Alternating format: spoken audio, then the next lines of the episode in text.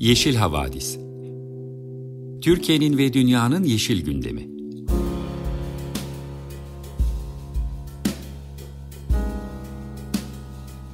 Hazırlayan ve sunanlar Demet Yaman Er, Savaş Çömlek, Dilan Altın Makas, Sare Abit ve Tansu Yeşilkır.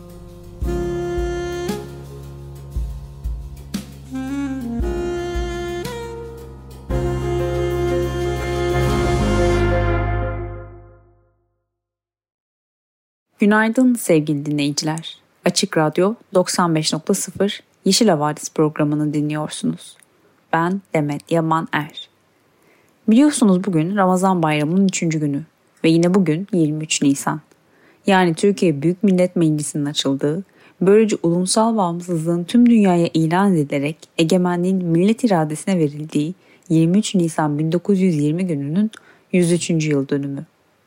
Atatürk'ün bu önemli tarihi çocuklara bayram olarak armağan ettiği bir gün. Ancak ülkede ne yazık ki iki bayramı birlikte yaşadığımız bu günde herhangi bir kutlama havası esmiyor, esemiyor.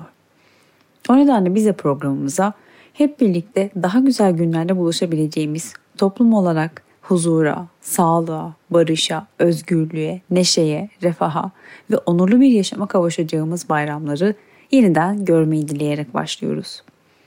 Sare arkadaşımızın hazırlayıp sunduğu iklim bültenine geçmeden önce ise kaydedilen taş plan gramofonla çalınıp mikrofonlar aracılığıyla bilgisayar ortamına aktarılmasıyla elde edebildiğimiz Seyyan Hanım'dan hasret parçası bizimle. Merhaba herkese ben Sare. Öncelikle güzel bir sabah oluyordur umarım hepimiz için.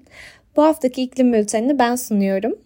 İlk haberimiz Avrupa'da sıcaklıkların küresel ortalamadan iki kat hızlı yükseliyor olması üzerine. Avrupa Birliği'ne bağlı Kopernikus İklim Değişikliği Servisi'nin 2022 Avrupa İklim Raporu yayımlandı. Rapora göre dünya genelinde son 8 yıl en sıcak dönem yaşandı. 2022 Avrupa'da kaydedilen en sıcak ikinci yıl oldu. Son 5 yılda Avrupa'daki ortalama hava sıcaklığı sanayileşme öncesi dönem kabul edilen 1850 ve 1900 aralığına kıyasla 2,2 derece yüksek ölçüldü. Bu artış dünya genelinde ortalama 1,2 dereceydi. Geçen yıl ayrıca referans dönemi kabul edilen 1991-2020 2020 aralığına göre 0,9 derece daha sıcak geçti. 2022 yazı da Avrupa'da kayıtlara en sıcak yaz olarak girdi. Avrupa'nın büyük kısmında yoğun ve uzun sıcak hava dalgalarının yaşandığı geçen yaz, hava sıcaklığı referans dönemi ortalamasının 1,4 derece üzerinde seyretti. Avrupa genelinde hava sıcaklığı küresel ortalamanın iki katı hızlı yükseliyor. Bu artış hızı diğer tüm kıtalardan fazla değerlendirmesi paylaşılan raporda geçen yaz yaşanan kuraklık ve orman yangınlarına dikkat çekildi. Avrupa'nın üçte birinin 2022 yazında kuraklıktan ciddi şekilde etkilendiği, kıtanın %63'ünde akarsuların ortalama akış miktarında azalma görüldüğü belirtildi. Akarsulardaki azalmanın son 6 yıldır devam ettiği bildirildi. Özellikle Avrupa'nın güneyinde su kaynağı kabul edilen Alp dağlarında kar kaybı rekor seviyeye çıktı. Alpler bölgesinde 5 kilometre karelik buzul kaybı meydana geldi. Uzmanlar ortalama sıcaklıklardaki artışın devam edeceği beklentisini dile getirerek özellikle Akdeniz bölgesi için kuraklık uyarısında bulundu. Başta İspanya olmak üzere kış aylarında yağışın yetersiz kaldığı bilgisini veren Kopernikus İklim Değişikliği Servisi uzmanları bu durumun su kaynaklarına olumsuz etki edeceğini belirtti. Uzmanlar bahar ayları ve gelecek yazın kurak geçeceği uyarısında bulunarak bu kış Akdeniz ve Güney Avrupa ülkelerinde kuraklık nedeniyle toprağın nemliliğinin ortalamanın çok altında seyrettiğini anlattı. Mayıs ayında yağış gerçekleşmesi durumunda su kaynaklarının biraz da olsa dolacağını tahmin eden uzmanlar, bitkilerin yetişme mevsiminin kurak geçtiğini, bunun da tarımsal üretime olumsuz etki etmesinin beklendiğini söyledi. Aşırı sıcak dalgaları ve kuraklığın ardından geçen yaz özellikle Avrupa'nın güneyinde çok sayıda orman yangını çıkmıştı. Haftalar süren yangınlarda çok ciddi büyüklükteki ormanlık alanlar küle dönüşmüştü.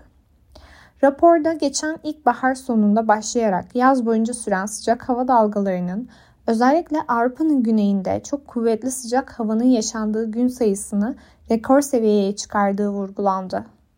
Raporla ilgili açıklamada görüşlerine yer verilen AB Komisyonu'nun Uzay ve Dünya Gözlem Biriminin yöneticisi Mauro Facchini küresel ısınmayla mücadelenin önemine dikkat çekti.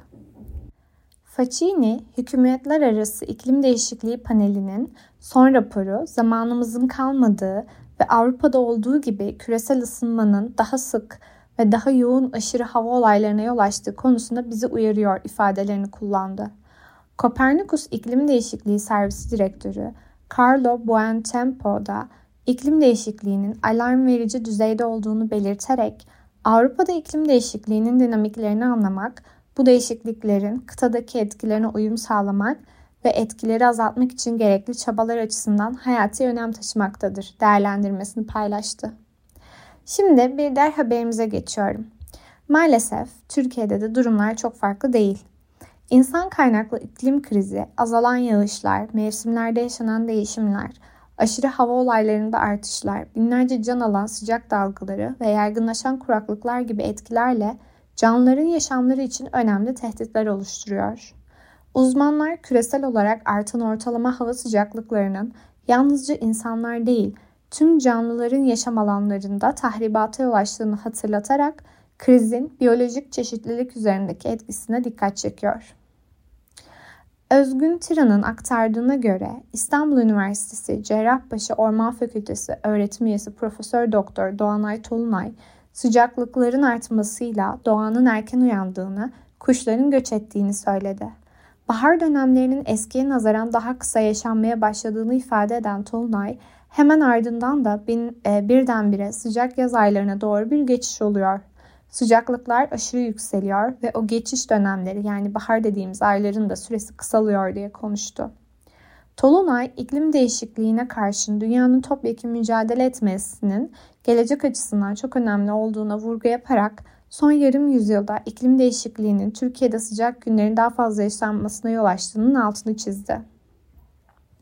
Türkiye'nin 1970-2010 yılları ortalamasına göre 1,4 derece ısındığını belirterek bu e, yılların ortalamasının 12,8 santigrat derece olduğunu kaydeden Doğanay Tulnay, iklim değişikliği ile mücadele edilmediği ve önlemler alınmadığı takdirde 100 yıl sonuna kadar Türkiye genelinde 5 ila 5,5 derecelik sıcak artışları görülebileceği konusunda uyardı ve hatta Ege, Akdeniz ve Güneydoğu Anadolu'da çok daha fazlası olabilir dedi.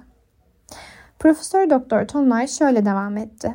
İklim değişikliği denizlerden ormanlara, tarımdan dağlara, göllere kadar bütün ekosistemleri, ekosistemler haricinde yine tarım, turizm, sanayi, ulaşım gibi her sektörü yakından ilgilendiriyor. Bu nedenle iklim değişikliğine karşı önlem almamız hepimiz için şart. Peki ne tür tedbirler alınmalı? Tolunay iklim değişikliğiyle mücadelede özellikle bildiğimiz gibi karbon ayak izinin azaltılmasının önemli olduğuna değindi. Fosil yakıt tüketiminin azaltılmasıyla da iklim değişikliğinin önüne geçilebileceğini bildiren Tolunay şöyle devam etti. Doğalgaz, petrol ve kömür gibi fosil yakıt tüketimlerinin azaltılarak yenilenebilir enerji kaynaklarının yaygınlaştırılması gerektiğini ifade eden Tolunay, ormanlarımızı korumanın önemine de bir kez daha değindi. Önlemler alınsa dahi sıcaklıkların eski haline gelmesinin uzun yıllar alacağını da unutmayalım. İklim değişikliğinin aşırı hava olayları üzerindeki tırmandırıcı etkisine değinen Tolunay e, şunları aktardı. İklim değişikliğinin en çekindiğimiz boyutu aşırı hava olaylarına neden olması.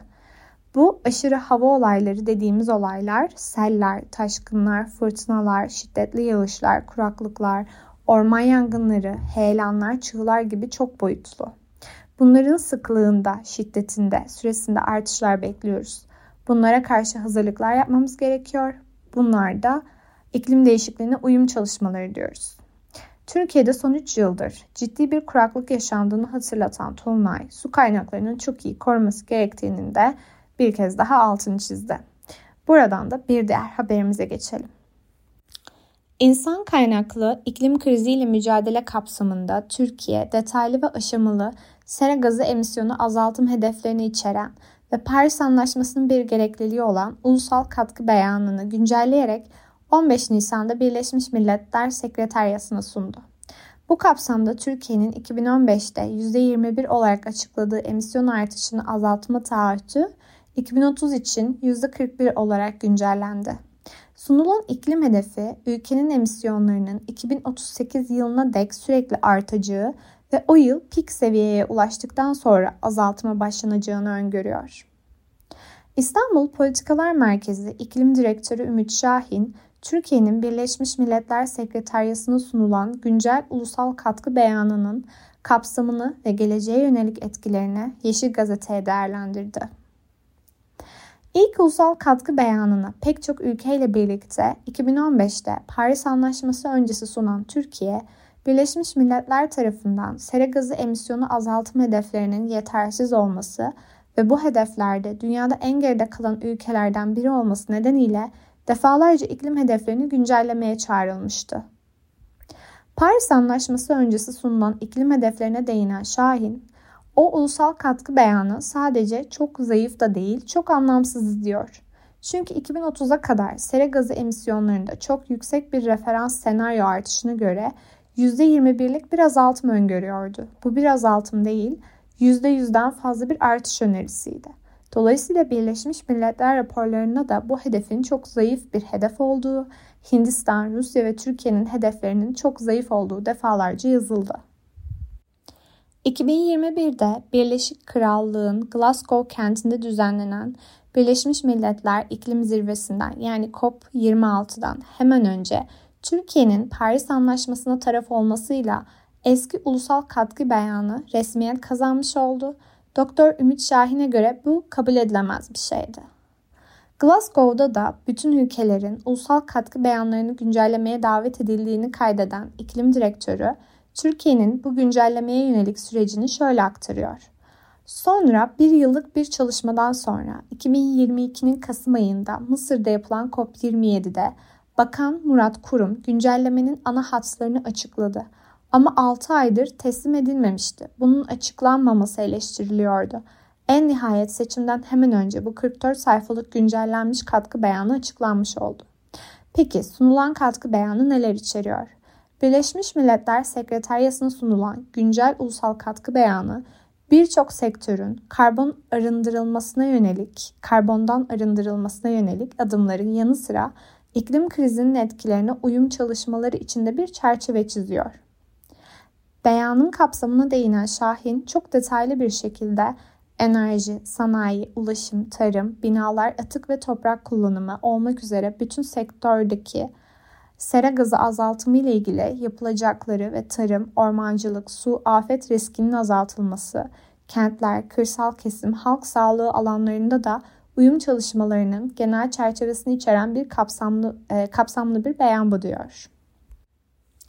Öte yandan beyanda bir emisyon azaltma hedefi bulunmadığını vurgu yapan Doktor Şahin, ulusal katkı beyanı kapsamında gerçek anlamda iki tane hedef olduğunu açıklıyor. Bir tanesi enerji sektörü bölümünde. Türkiye'nin güneş enerjisi kapasitesinin 2030'a kadar 33 gigawata, rüzgar enerjisi kapasitesinin 18 gigawata çıkarılacağı açıklanıyor. Bu gerçekten bir hedef ama yeterli değil. Güneş hedefi fena değil ama özellikle rüzgar yetersiz. Ama yine de bir artış hedefi olması nedeniyle bu önemli. Bir de ulaşım bölümünde şu anda 13 bin kilometre olan demiryolları hattının 2030'a kadar 4690 kilometre uzatılacağını söylüyor. Ki bu da yapılırsa gerçekten azaltıma hizmet edecek bir hedef. Onun dışındaki bütün hedefler biraz laftan ibaret. Ee, ulusal katkı beyanları yenilenebilir enerjiden tarıma, kentlerden ormanlara birçok alanın mercek altına alınmasıyla hazırlansa da beyandaki can alıcı noktayı emisyon azaltım hedefleri oluşturuyor. Türkiye daha önceki yıllarda mevcut emisyonlarını azaltmaya yönelik bir hedef vermemiş. Emisyonların artış göstereceği senaryoya dayanarak yapılacak olan bir artış üzerinden azaltım hedefi vaat etmişti. Bu şekilde mevcut emisyonlarını azaltmak yerine artırmayı vaat eden Türkiye bu yönüyle yoğun eleştirilere maruz kalmıştı. İklim direktörü Şahin maalesef herkesin en çok beklediği ve aslında bir ulusal katkı beyanının en önemli noktası olan azaltma hedefi konusunda Türkiye yine artış hedefi verdi diyerek sunulan yeni hedefinin daha fazla emisyon azaltımı taahhüt etse de gerçek bir azaltım vaat etmemesi yönüyle önceki ulusal katkı beyanı ile benzerlik gösterdiğini aktarıyor. Daha önce %21 olan artıştan azaltım bu kez %41'e yani iki katına çıkarılmış. Ama 2030'da 1175 e, milyon ton olan 2015'teki referans senaryoyu değiştirmeyip aynen koruduğu için onun üzerinden %41 azaltım 2030'da 695 milyona e, tona denk geliyor. Bu da şu demek aslında. Hükümet bazı yıllara referans yılı olarak 2012'yi aldığını net bir şekilde yazıyor. Dolayısıyla Türkiye 2030'da emisyonlarını 2012'ye göre %55 arttırma hedefi vermiş oldu şu an. Bu %41 bir azalma hedefi değil. 2012'ye göre %55 artış hedefi. 2020'ye göre de %32 artış hedefi. Dolayısıyla verilen artış hedefleri biraz azalmış oldu ama tabii bu manasız bir kavram. Önceki ve yeni sunulan beyanları karşılaştıran Ümit Şahin, öncesinde 2020'ye göre %80 artış öngörürken şimdi %32 artış öngörülüyor. Dolayısıyla bu yine bir artış hedefidir diyerek özetliyor. Ayrıca 2038'in emisyonların en yüksek seviyeye çıkacağı yıl anlamına gelen pik yıl olarak gösterildiğini hatırlatan Şahin, bu 2038'e kadar emisyonlarımızı artıracağız demektir. Bu kabul edilemez diye ifade ediyor. İnsan kaynaklı iklim krizinin etkilerinin azaltılması için dünya ülkelerine ulusal katkı beyanlarında daha iddialı hedefler belirlemeye teşvik eden Birleşmiş Milletler, Danimarka, İsveç ve Şili gibi birkaç iddialı ülke dışındaki ülkelerin iklim hedeflerini yetersiz buluyor. Öte yandan hükümetler arası bir kuruluş olan Birleşmiş Milletler, devlet egemenliğine saygı ilkesi kapsamında ülkelerin iklim hedeflerine de müdahale edemiyor ve ulusal katkı beyanlarının iyileştirilmesi konusunda geleneksel anlamda bir yaptırım uygulayamıyor. Öte yandan yetersiz iklim taahhütlerinde bulunan ülkeler itibara dayalı ve ekonomik sonuçlarla yüzleşiyor. Climate Analytics gibi iklim değişikliği üzerine çalışmalar yapan düşünce kuruluşlarının Türkiye'nin iklim hedeflerini kritik ölçüde yetersiz olarak değerlendirdiğini hatırlatan iklim direktörü, bundan sonra çok değişeceğini sanmıyorum. Çünkü burada da bir azaltma hedefi yok. Yine critically insufficient yani kritik ölçüde yetersiz olacaktır diye tahmin ediyorum sözleriyle yeni sunulan katkı beyanı ile bir gelişme kaydedilse de ülkenin yine çok yetersiz olarak değerlendir, e, değerlendirileceği tahminini dile getiriyor. Doktor Ümit Şahin, bütün ülkelerin Paris Anlaşması'nı onayla, onayladıkları anda küresel sıcaklık artışını sanayi öncesi dönemlere kıyasla 1,5 derece ısınma ile sınırlama hedefine uygun ve her 5 yılda bir giderek artırma hedefi vermeyi taahhüt etmiş olduğunu aktarıyor. Türkiye'nin bu taahhüde aykırı davrandığının altını çizen Şahin, yani bir ülke kendi verdiği, kendi gönüllü olarak altına imza attığı taahhüte aykırı davranıyor. Bunun uluslararası politikalar çerçevesinde en büyük yaptırımı name and shame denilen teşhir edilmek ve utandırılmak olacaktır diyor. Avrupa Birliği'nin yeşil mutabakatındaki karbon vergisi sınırda karbon düzenlemesi gibi gerçek finansal yaptırımların da devreye girdiğini belirten uzman, çünkü bu hedeflerle Türkiye'nin kendi başına bir emisyon ticaret sistemi kurması ve karbon fiyatı oluşturması imkansız olacağı için 2-3 sene sonra Türkiye doğrudan doğruya sanayi ürünlerinin ihracatında vergi ödemek zorunda kalacak. Asıl yaptırımlar bunlar ifadelerini kullanıyor. İklim hedeflerinin gerisinde kalan ve gönüllü olarak adım atmayan ülkelerin daha çok teşhir edildiğini ve baskı altına alındığını belirten Ümit Şahin, bu konuda daha hızlı adım, at e, adım atılmasını isteyen AB ülkeleri gibi ülkeler veya az gelişmiş bazı ülkeler Türkiye gibi hiçbir şey yapmayan, yapmaya niyeti olmayan ülkeleri sıkıştırıyorlar, baskı uyguluyorlar. Bir de tabii sivil toplumdaki iklim hareketi bu ülkeler üzerinde bir baskı oluşturuyor diye belirtiyor.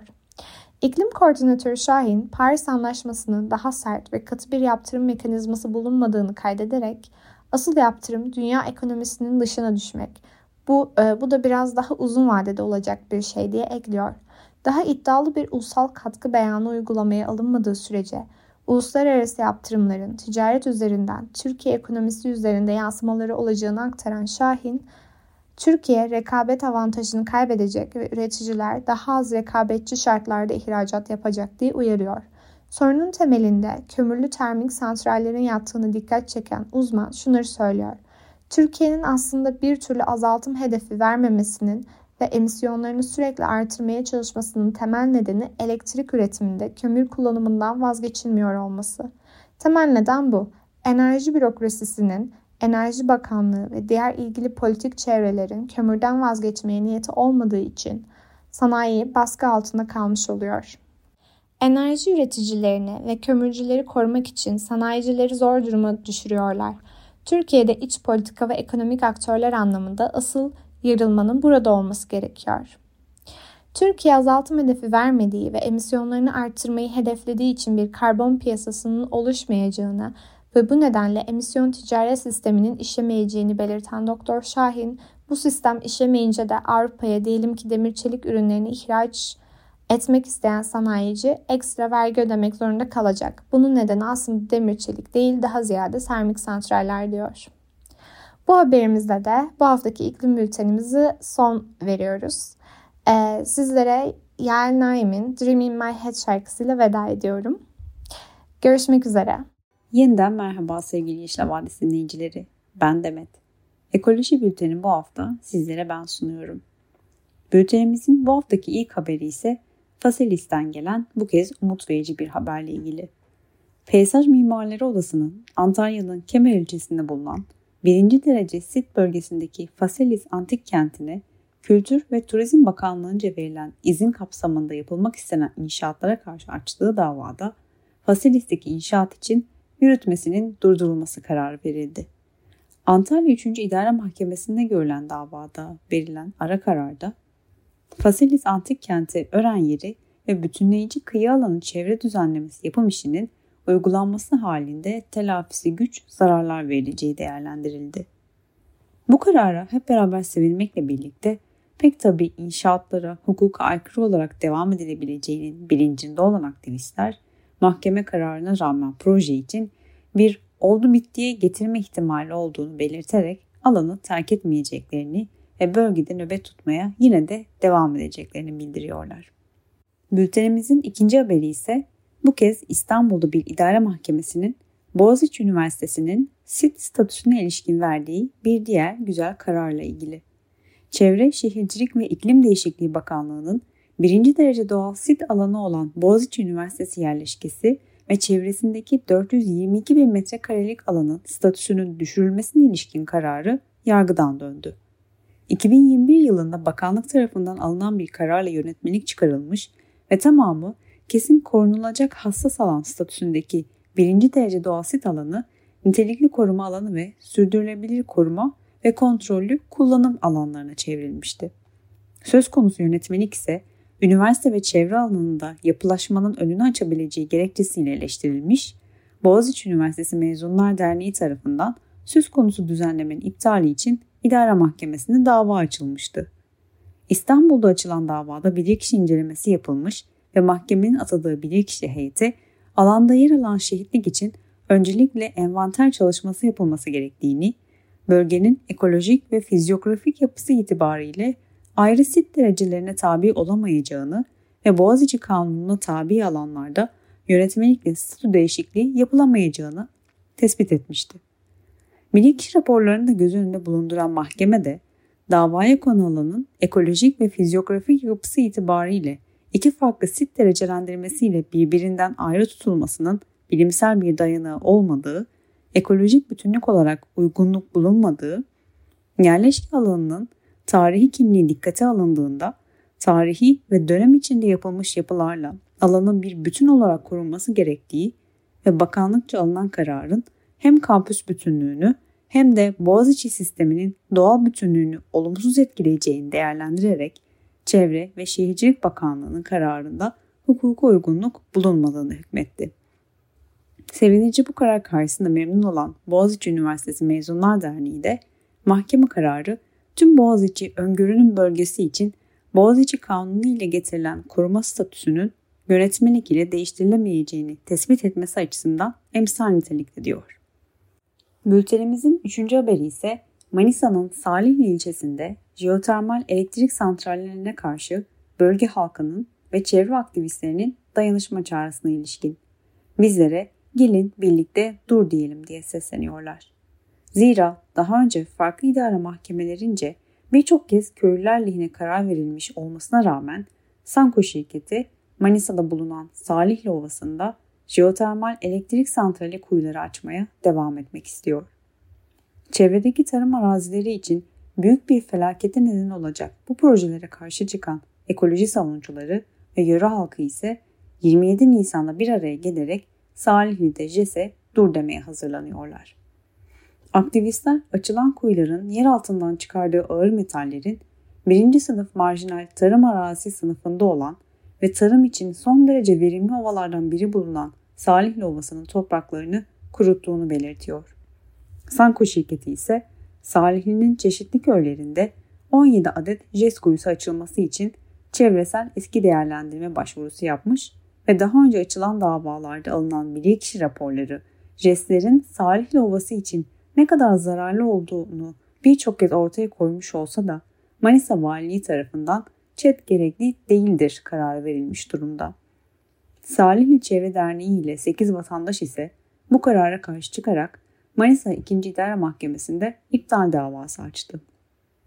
Davacıların avukatı Yıldıray Çılgın da iptal davası kapsamında 27 Nisan'da saat 9'da bilirkişi heyeti tarafından keşif gerçekleştirileceğini aktararak bu keşfin duyurulması, halkın bilgilendirilmesi ve dayanışma gösterilmesinin önemine vurgu yapıyor. Ve tüm çevre gönüllülerinden bu keşfe dayanışma göstermesini, keşifte kendilerini yalnız bırakmamalarını rica ediyor. Bültenimizin bir sonraki haberi ise Gaziantep'in akciğeri Dülükbaba Ormanı'nın yol için talan edilmesi tehdidiyle ilgili. Türkiye'nin ilk büyük ölçekli orman dışı ağaçlandırması olan ve 1950'li yıllarda verimsiz toprak koşulları ve kuraklık gibi olumsuzluklara karşın Orman İdaresi ve Gaziantep halkının işbirliğiyle oluşturulan Lükbaba ormanları yol çalışmaları için feda edilmek isteniyor. Bu tehdide dikkat çeken Türkiye Ormancılar Derneği, 70 yıl aşkın süredir Gaziantep'liler tarafından mesire yeri olarak kullanılan Dülükbaba ormanlarının 2 kilometre doğusunda ve batısında planlanan bağlantı yolu için alternatif araziler mevcutken ormanlar yol yapımına feda edilmemelidir diyor. Ve yine ormanların 70 yıl önce tamamen çorak, taşlık ve kıyalık hazine arazilerinde tesis edilmesinin yanı sıra alanda çok sayıda Gaziantep'linin ağaçlandırılmak üzere orman idaresine bağışladığı bağların var olduğunun da göz ardı edilmemesi gerektiğinin belirtildiği açıklamada bugün yaklaşık 1000 hektar büyüklüğündeki Dülükbaba ormanlarının bünyesinde aynı zamanda birçok sivil toplum kuruluşuna ait hatıra ormanlarının da mevcut olduğu hatırlatılıyor. Ayrıca günümüzün gerçeği küresel ısınma ve onun sonuçlarına karşı mücadelede elimizdeki en önemli ve güçlü silah olan ormanlarımızı koruyup geliştirerek küresel ısınmaya karşı ağaçlandırma seferberliği yapmamız gerekirken küçük hesaplarla ve günü kurtarmaya yönelik popülist yaklaşımlarla üretilmiş projeler alelacele uygulamaya konulmakta ve geleceğimiz karanlığa sürüklenmektedir denirken bilimden uzaklaştıkça başımıza neler gelebileceğini yakın zamanda bölgede meydana gelen depremler ve seller gibi doğal afetler sonucunda yaşadığımız büyük felaketler bizlere acı bir şekilde göstermiştir uyarısında bulunuluyor. Bültenimizin son haberi ise çoğu deprem bölgesinde olmak üzere 478 maden sahasının ihale edilmesine ilişkin. Geçtiğimiz günlerde Enerji ve Tabii Kaynaklar Bakanlığı, Maden ve Petrol İşleri Genel Müdürlüğü 478 adet maden sahasının ihale edileceğini resmi gazeteden duyurdu.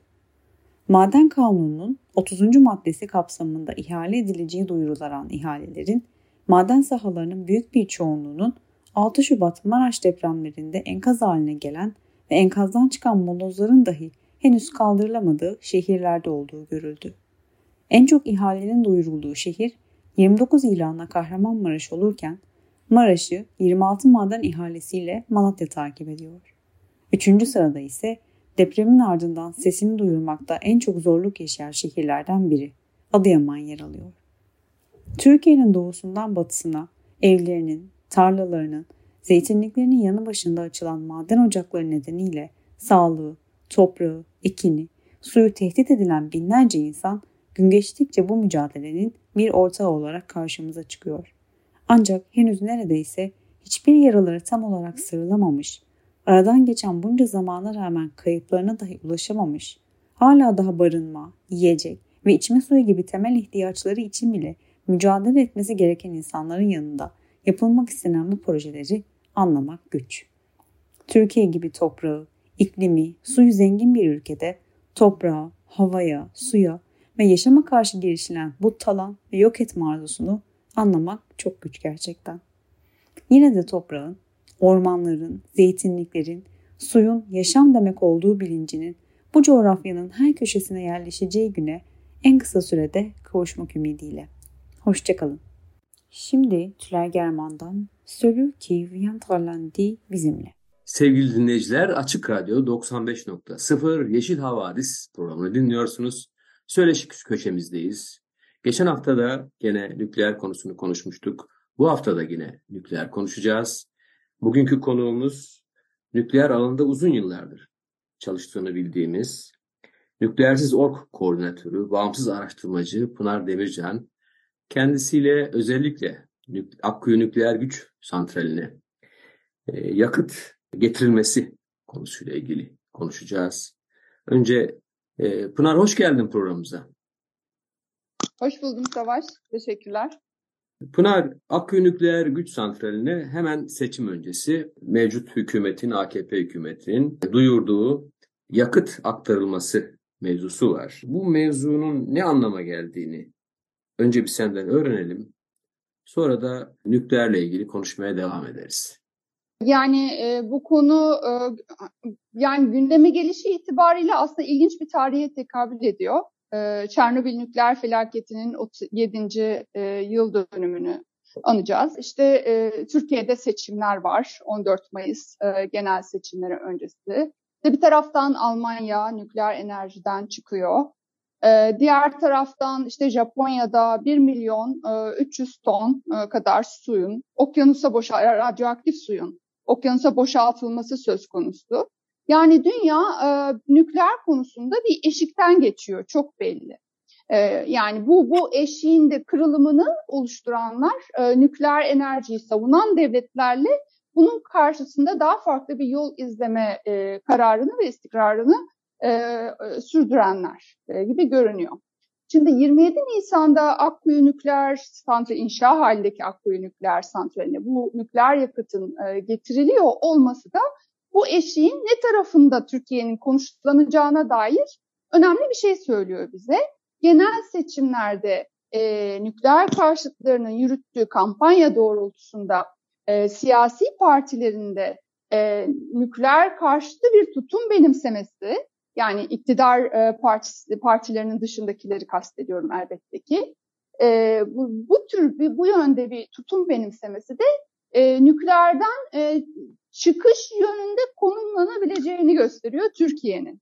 Yani bu anlamda nükleer karşıtlarının, nükleer karşıtı platformun çağrıcılığında yürütülen kampanyanın son derece büyük bir önemi var. Tabii yeşiller, yeşil politika e, bunları geçmişten beri zaten hani altını ören e, zemini oluşturan e, kesimler bunu söylemeye bile gerek yok. E, şimdi 27 Nisan'da bu yakıtın geliyor olması yani beni şu anda e, düşündüren şey bu yakıt nerede? Hani bunun yola çıkmış olması gerekiyor. Bununla ilgili e, haberler henüz duymadık. Yani e, öyle görünüyor ki bu bir seremoniden ibaret olacak. Yani yakıt e, nasıl gelecek, e, ah, ne kadar sürede geliyor? Bu konuda e, kamuoyuna yapılan açıklamalar yok. Yani boğazdan geçirilecek bu yakıtlar neticede bir e, gemiyle e, getirileceğini öngörüyoruz. Buna dair bir açıklama yok. Sanki böyle yukarıdan zembille inecek. 27 Nisan'da getiriliyor olmasının nedeni de e, iki şeye nedeni de iki şeye bağlıyorum. Birincisi 6 Şubat depremleriyle Türkiye'de fazlasıyla bir e, depremsellik e, riski e, farkındalığı oluştu. Yani yeniden hatırladık diyeyim. O balık haftası canlandı. Diğer taraftan işte genel seçimler öncesinde siyasal iktidarın bir propaganda yürütme çabası içinde olduğunu görüyoruz. E, ve e, sürekli şekilde işte nükleer santrallerin güvenli olduğu vurgusu da 6 Şubat depremleriyle ilgili o kaygıyı bastırmak, yumuşatmak e, yönünde. E, bunun da bir nedeni aslında e, projenin sahibinin siyasal iktidar olması. Ama bize şunu gösteriyor. E, siyasal iktidarın e, devamlılığıyla nükleer santralin e, inşasının tamamlanması, operasyona geçmesi e, birlikte yürüyor. E, yani yeni diğer e, siyasal e, partilerin işte muhaliflerin de e, belli sermaye gruplarının e, cazip tekliflerine kapılmaması için sivil toplumun elinden geleni yapması gerekiyor ve yapıyor da zaten. Hani bunun sonucunu bahsettiğim kampanyalarda görüyoruz. Fakat hani bekası, siyasi iktidarın bekası nükleer santralle bağlanmış durumda. Sevgili Pınar, şimdi evet. e, ben hani bazı şeylerin altına çizmek adına gerçekten bir yakıt gelip gelmeyeceğini bilmiyoruz anladığımız kadarıyla. Bu bir, bunun bir seçim seremonisi olma ihtimali olduğunu da söylüyorsun. Onun da altını çizmek gerekiyor.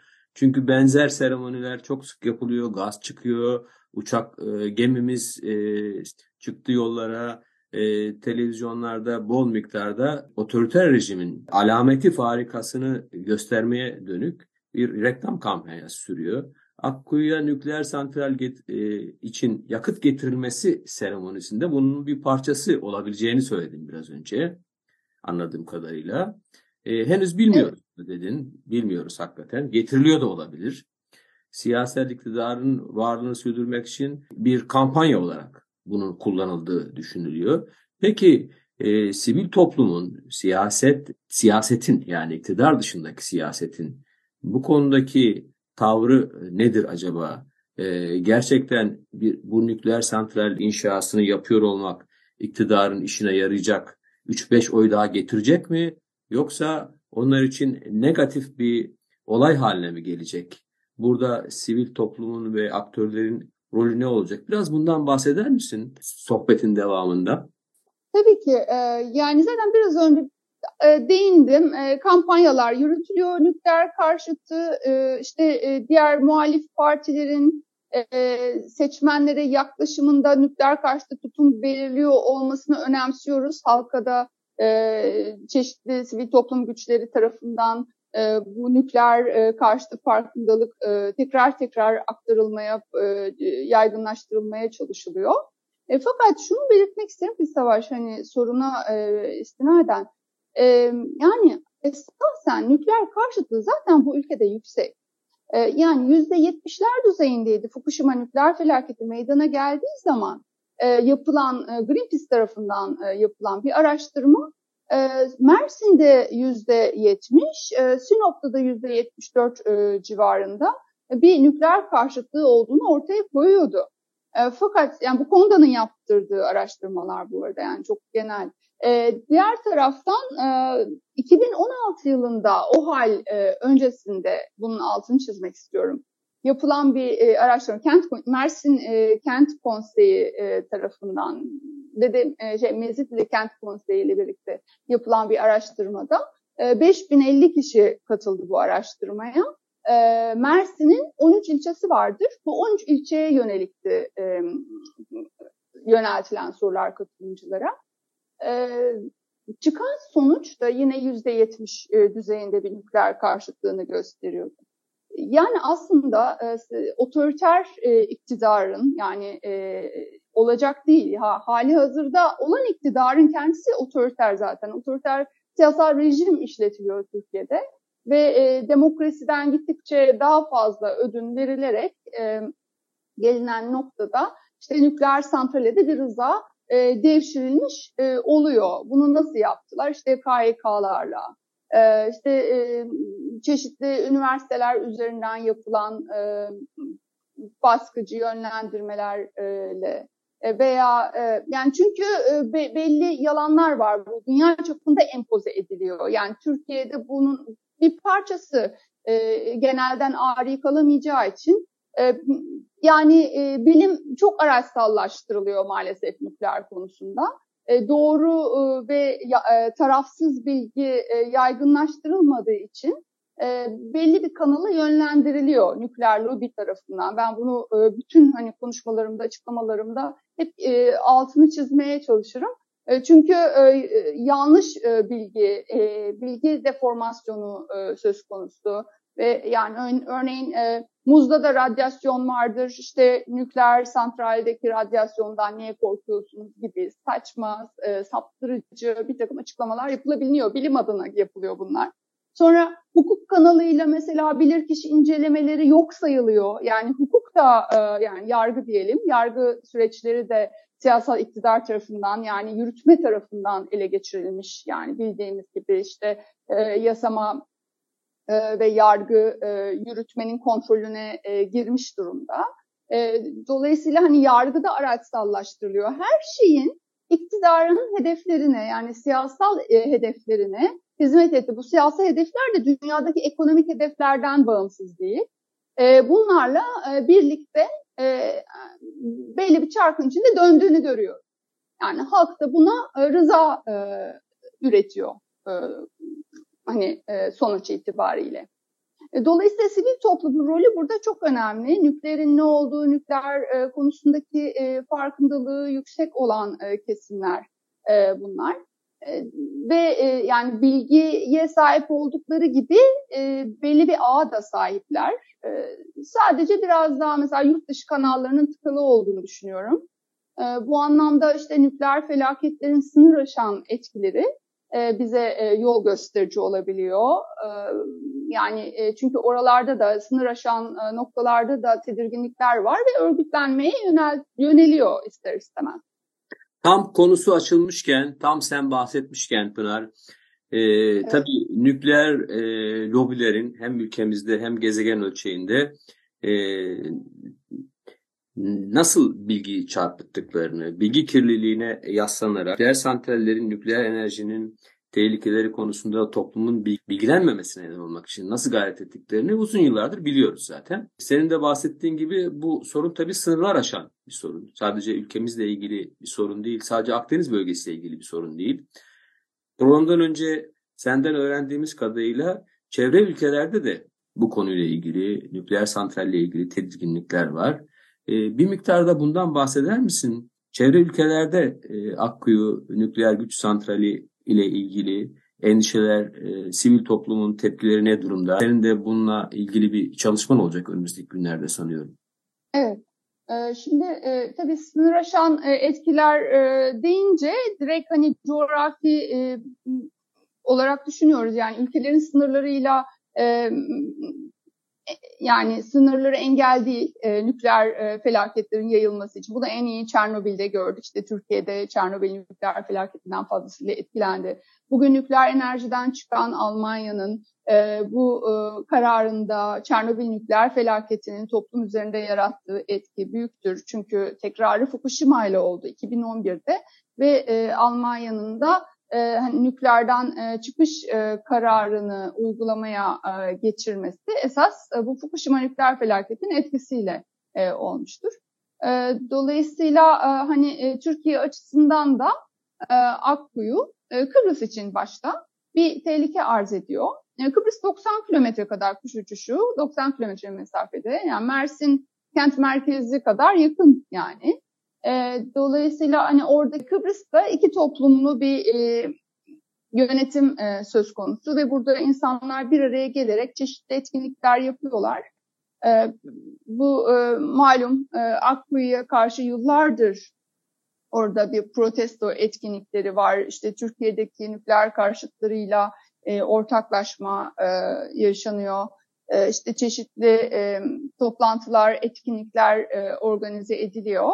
Önümüzdeki günlerde de e, Akkuyu'ya yakıtın getirilmesine tekabül eden şekilde Çernobil nükleer felaketinin 37. yıl anmasını da içeriyor malum.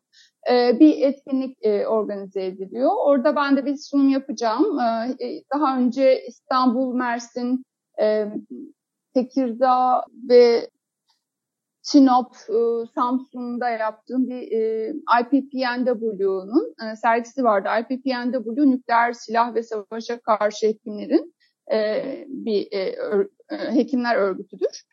bu örgütün araştırmalarıyla dünyada meydana gelen e, 50 nükleer felaket e, yani bir kısmı bu tabii sadece ama hani bilinen e, ya da az bilinen diyeyim daha böyle insanların farkındalığına katkı yapması için e, bu nükleer felaketlerin e, üzerine e, yürütülen e, işte araştırmalarla, işte fotoğraflarıyla birlikte bir sergi var.